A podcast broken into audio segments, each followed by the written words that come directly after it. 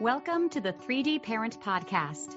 My name is Bevan Walters, your host and founder of the 3D Parent.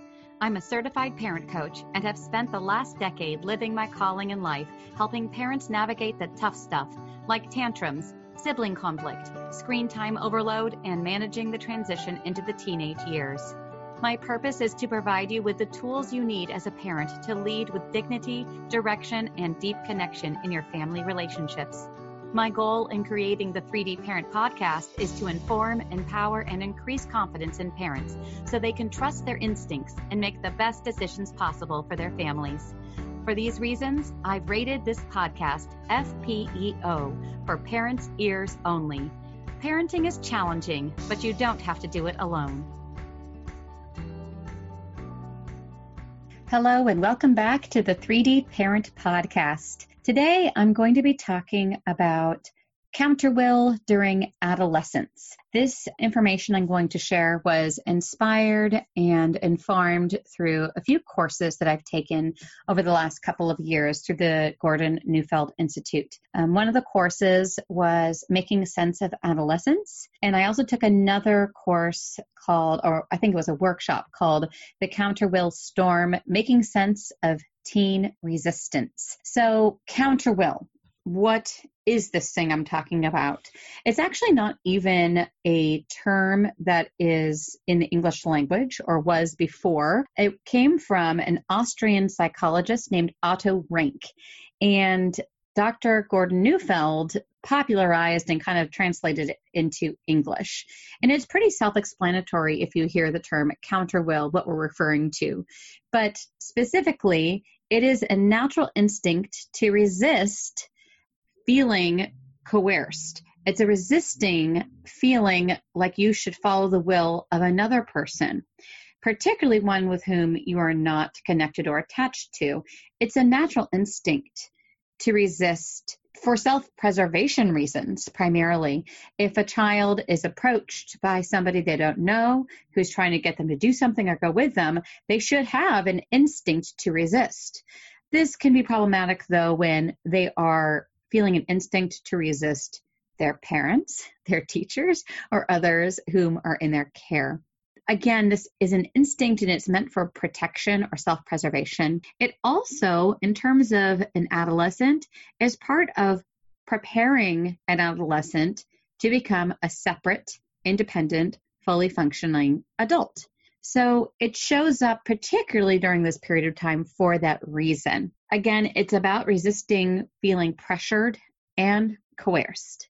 We experience counterwill as adults, and so it can be sometimes helpful as parents to think about when we experience similar instincts within ourselves so we can be more empathetic when handling and dealing with our children.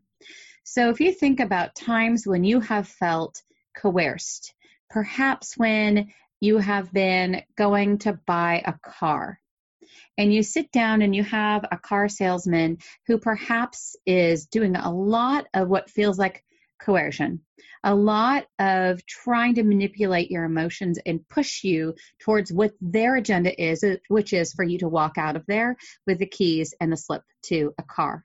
And when you feel a lot of that pressure and coercion, your desire to follow and do what that person wants you to do goes down, and you're less likely to want to buy that particular car. You also sometimes deal with this sense of counterwill internally it's like you have counter will with yourself. This is something I struggle with. I am kind of queen of procrastination. And if I know I have to get work done, I can put it off and put it off and do this internal struggle with myself sometimes. I'm struggling with counter will. I'm struggling with my knowing I have to do something, but just not having the desire to want to follow through with something that has to get done. And so I can't push off anymore. And then I will go ahead and produce whatever I need to produce. I do this sometimes with work. I do this sometimes with, I don't know, housekeeping duties, doing the dishes. Ugh, I don't want to do that. Ugh, I don't want to do that. Okay, finally, I got to do it. That sense. We experience this sometimes with our spouses and partners where our spouse or partner wants us to do something or agree with them. And if we feel like we're an equal partner in being able to express our views on something and maybe negotiate or come to terms on a particular issue, it, we may not experience counter will if we feel like our partner, our spouse, uh, our significant other is coming on real strong and trying to push us or coerce us to do what they want to do, to go with their agenda, to follow their lead, we might experience counter will, just this instinct to resist, even though we might have been in agreement with the idea or the agenda if we hadn't felt so pressured to go in that direction. So that kind of gives you an idea of counter will is how we might experience it as adults and what it just the word is in terms of the definition. So why do we see this increase during adolescence? Well, first and foremost, let's think about what's happening to an adolescent during this period of time. This period of time is kind of like a bridge between childhood and adulthood. It's this kind of loosey goosey gray area time period for kids. And sometimes they're more childlike in their behaviors, and sometimes they're more adult like in their behaviors. And during this period where they've got kind of a foot in both territories of childhood and adulthood, they might feel sometimes more inclined to follow our leads as parents, and they may sometimes feel more inclined to resist it because they're standing up in their own voice another thing going on for adolescents, which is quite obvious, of course, is this explosion of hormones. Their limbic system's really starting to take off. And then, of course, all the things going on in terms of their brain with pruning of neural pathways and removing all this unnecessary information and making the grooves even deeper for the pathways that are really important and needing to be solidified and become even more deeper knowledge in those areas. So there's all this wild stuff going on in the adolescent brain. And because of that, this is also a period of time where teenagers and adolescents' ability to regulate their emotions gets a little weaker. They become, in some ways, a little bit more like the toddler in terms of being able to regulate emotions and experience mixed emotions, which is something that we expect to see kind of in the middle years of childhood between the ages of 5 to 12 where they're able to regulate their emotions pretty well. They can be a little bit more easy balanced, not all kids, but most kids. And then during adolescence, that becomes harder again. And you get these huge mood swings, which really are just about an adolescent child going through this all this work, all this reorganization within the brain. So, again, all of those reasons kind of add to part of the reasons why we see so much counterwill in the adolescent adolescents also become very critical in the world around them. They become very idealistic. They start developing their own viewpoints on things. All good stuff. Teens also are trying to make sense of themselves. They become, again, I just said they become critical. They become incredibly self critical. They become more self conscious and reflective about who they are, who they are becoming, who they want to be, what's inside them. The teen brain is also wired and desires autonomy. That's often why you see teenagers and you experience teenagers who become a little bit more reclusive. They tend to spend more time by themselves in their rooms with the doors closed as opposed to more kind of immersed in the family dynamic. That is a natural instinct to kind of separate themselves literally physically to be able to kind of make sense of who they are and identify themselves and their own wills. They are forming their own wills during this time, and it's priming them for separating at the end of adolescence and emerging into the world as independent beings. So during this time, the will of others becomes a direct threat to the teenager's emergence, to them emerging as their own independent people these teens and adolescents they become hypersensitive to perceiving when there is the will of another's being forced upon them, particularly the will of their parents. So this includes if it has to do with our agenda or if they perceive us being judgmental of them or their behaviors. If we come at them with a list of demands or a very commanding kind of tone of voice, if they perceive that we're trying to coerce them into doing something or to bending to our will by force, that's another time that they would really have this instinct for counter will to be present.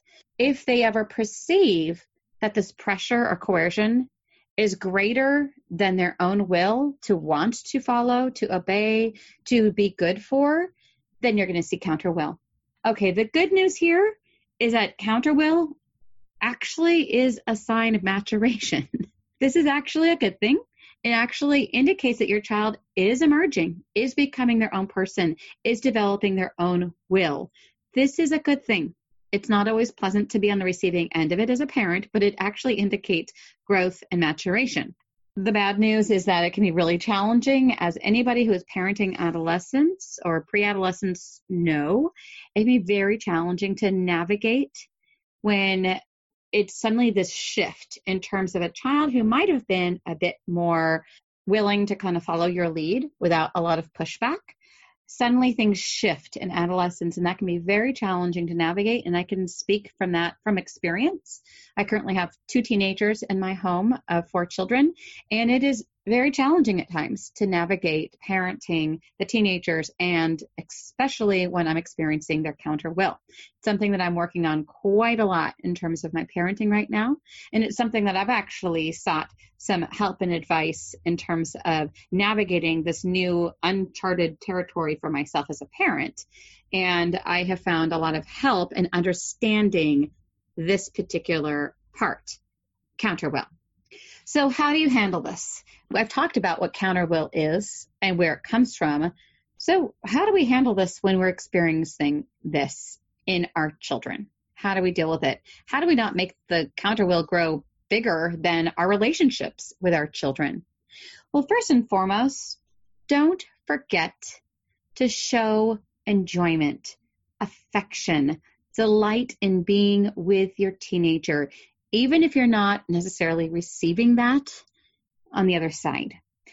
Our children, when they're very young, they're adorable. They're made that way, they're designed that way on purpose so that we just fall in love with our children. They're adorable, they're cute, they follow our lead. And if we have established a really great relationship and attachment in the early years and the right orientation with a parent in the leading position, our children in the following dependent positions, you may have gone through kind of child rearing up to this point with it being really pleasurable. And then you have this adolescent, this teenager, and all these things are suddenly very rocky. Don't forget that that loving, sweet, adorable human being still exists within your child. The imagery of a porcupine, I've mentioned this a few times before in my podcast. Think of your teen at times when they're being real prickly as a porcupine. A porcupine is not hard and prickly through its entire self. There is a soft core inside. Do not forget to hug, to show delight, and to enjoy your porcupine. It's our job to keep our kids close to us. Even when they are acting less than lovable, it's still our job to not forget about them, to not neglect them, to not ignore them, or give them a lot of um, expressions of you know displeasure in being around them because maybe they are less than adorable right now to not forget to express that we enjoy being with them or times when they show us something they're proud of to really take time to stop show them how significant they are to us and express that delight in them Hey there, parents. Are you tired of feeling like your kids are in charge at home, negotiating, demanding, and generally calling all the shots? Well, then I have a free resource for you called 10 Steps to Get Back in Charge of Your Kids. Just click the link below to download your own copy. Let's get you back in the driver's seat. Another tip is to slow down your interactions. Sometimes we might get into the habit of parenting a bit cold of kind of just being very brisk and barking orders at our kids without actually taking the time to kind of warm up the relationship. I've talked about on my podcast before this concept of collect before direct or connect before direct.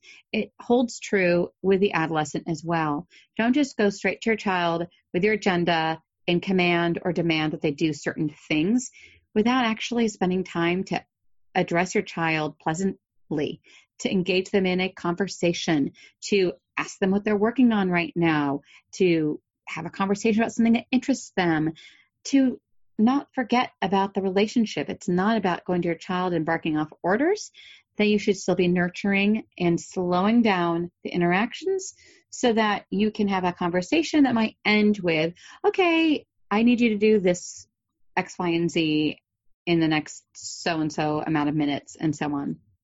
Do not use a demanding or commanding tone with your child that will immediately put them into counter will. I've had to call myself out, or my teenagers have called me out on this before in the past when I come at them in a tone that sounds like they don't have a option to have their own will.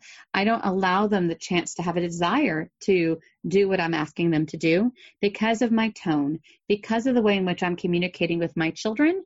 It has sounded too much like a demand.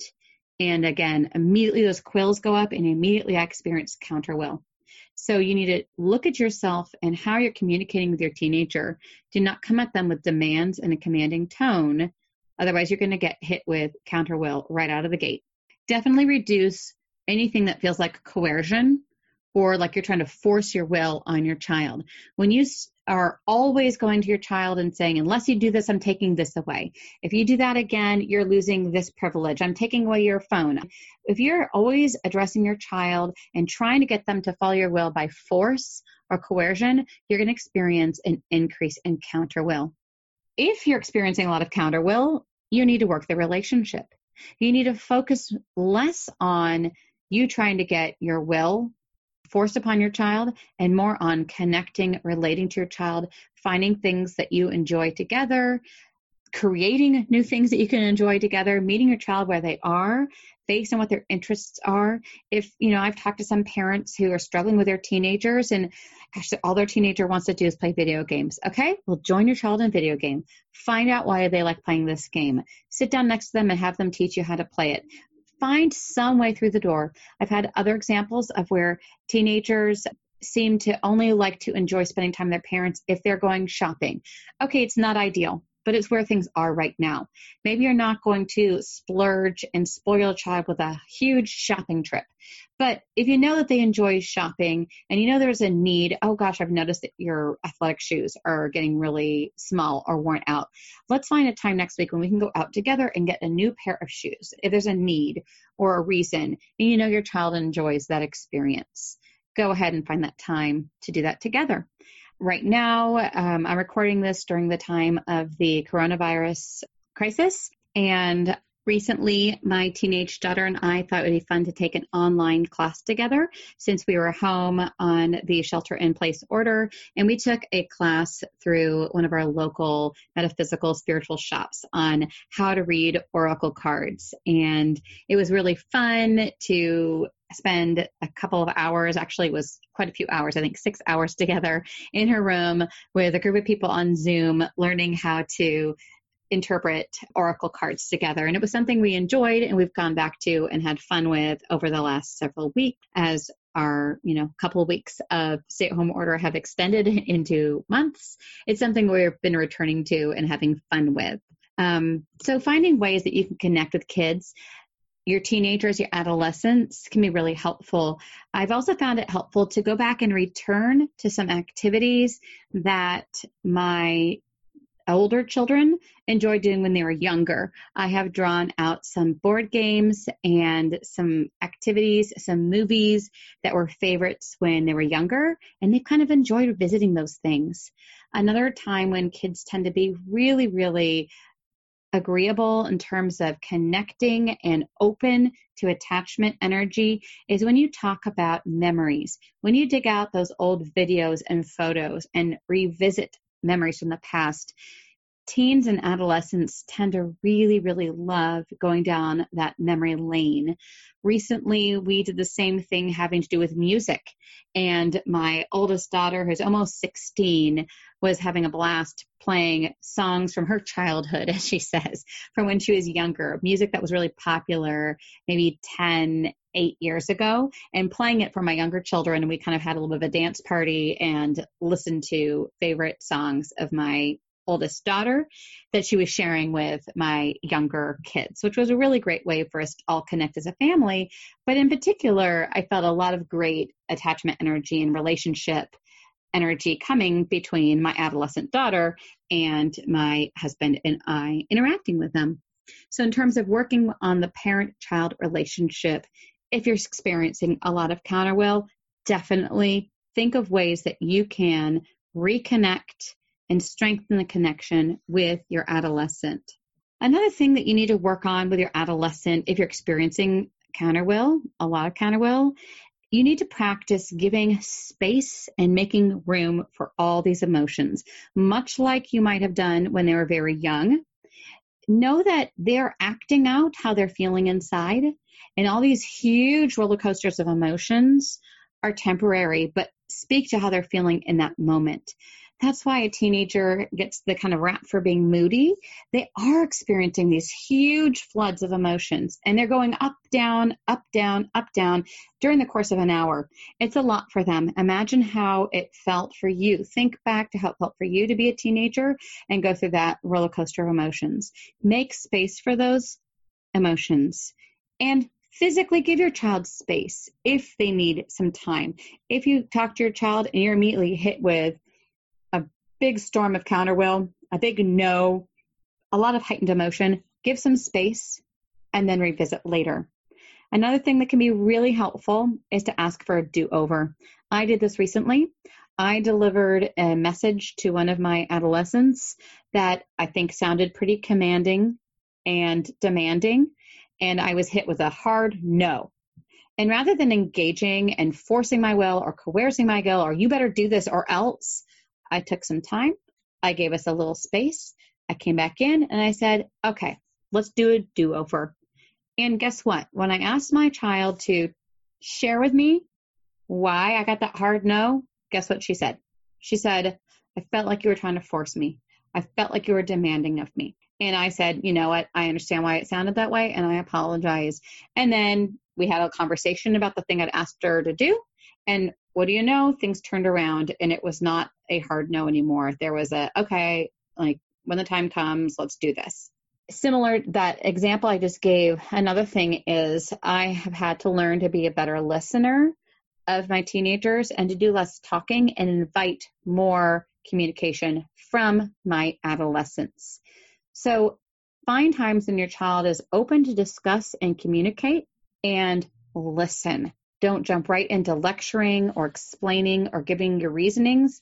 Invite communication from them.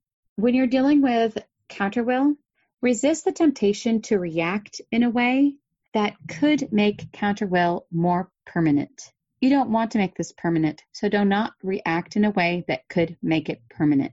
And also remind yourself that this period of time is temporary, again, is instinctive, instinctual, for your adolescent child and it does not last forever. So if you remind yourself of that, you can get a little bit more strength to dig down and remember that this is a period of time that you can survive, that all the parents who've raised adults before you have survived and you can too. Another thing that can be really, really helpful in terms of handling and dealing with counterwill in your children is to encourage their emerging self. Again, counterwill is present because kids are emerging and becoming who they are going to be. So encourage that energy from your children. Let them share their views and perspectives. Yes, they might be incredibly idealistic. They may not have the perspective. They wouldn't have the perspective that you do as an adult. That does not mean that their views and their perspectives are not worth listening to without being criticized. So invite their perspectives, invite their views. Go to them and ask their opinion. Go to them and say, hey, I'm thinking about painting this room and I'm trying to decide between these colors. What do you think? Asking their viewpoint, their perspective, that will kind of encourage them and communicate to them that you value their emerging self. You value their opinion and their will. You also want to empower them to be leaders. If you have more than one child, or even if you have just one child in your home, empowering them to be leaders and to take on a, a, role, ask them to do something, and let them do it their way without you jumping in and micromanaging them. They may do it differently than you would, but that's okay. If you empower them to lead, this is going to also encourage them in terms of their emerging self. Also, draw out good intentions in your children. I talked about this a bit in my episode about discipline. Draw out good intentions, meaning when things have gone sideways, when things have not gone as planned, when your child blows up, rather than going there and shaming them and making them feel bad for things not going well, say, you know what? I know it was not your intention to lose control. I know it's not your intention to break that rule. I know it's not your intention to ignore this thing I'd asked you to do. I know your intention is to do the right thing. You just had a weak moment. You had a hard day. Go ahead and let them feel that you know that their intention is to do better and to be better. And you can actually even say to them, I know you meant to do better. You can do better. And I know you'll do better in the future in a way that doesn't feel condescending, but in a way that feels like you recognize the goodness inside of them, even at times when they maybe have made a mistake or things have gone sideways. So, are those of you who are currently raising adolescents, I am with you. I am doing the same. As I said, I have two adolescents currently in my household. Um, this is a challenging time, but again, remember that this counter will is an instinct and that you can ride this kind of counterwill storm along your child without having to get drawn up into the eye of the storm. You can go through this period of time with your child and recognize that this is a sign of maturation. And so it's really just a matter of understanding how you can get through this period of time without it becoming so rough and rocky all the time. To recognize how you can make things go smoother when dealing with your adolescent's counter will. Thanks so much for listening. Thank you so much for tuning in this week to the 3D Parent Podcast. I hope it has provided you with the inspiration you need for building stronger relationships with your children and trusting your instincts when it comes to parenting. If you have a parenting question you'd like answered on the podcast, or if you'd like one on one parent coaching, head over to the3dparent.com and click the contact tab to send me your question. If today's discussion empowered your parenting, please be sure to subscribe to the show, leave a rating and a review. Also, I'd love to connect with you on social media. So take a screenshot, share it on your Instagram stories, and tag me at the 3D Parent. I look forward to meeting you here again next week on the 3D Parent Podcast.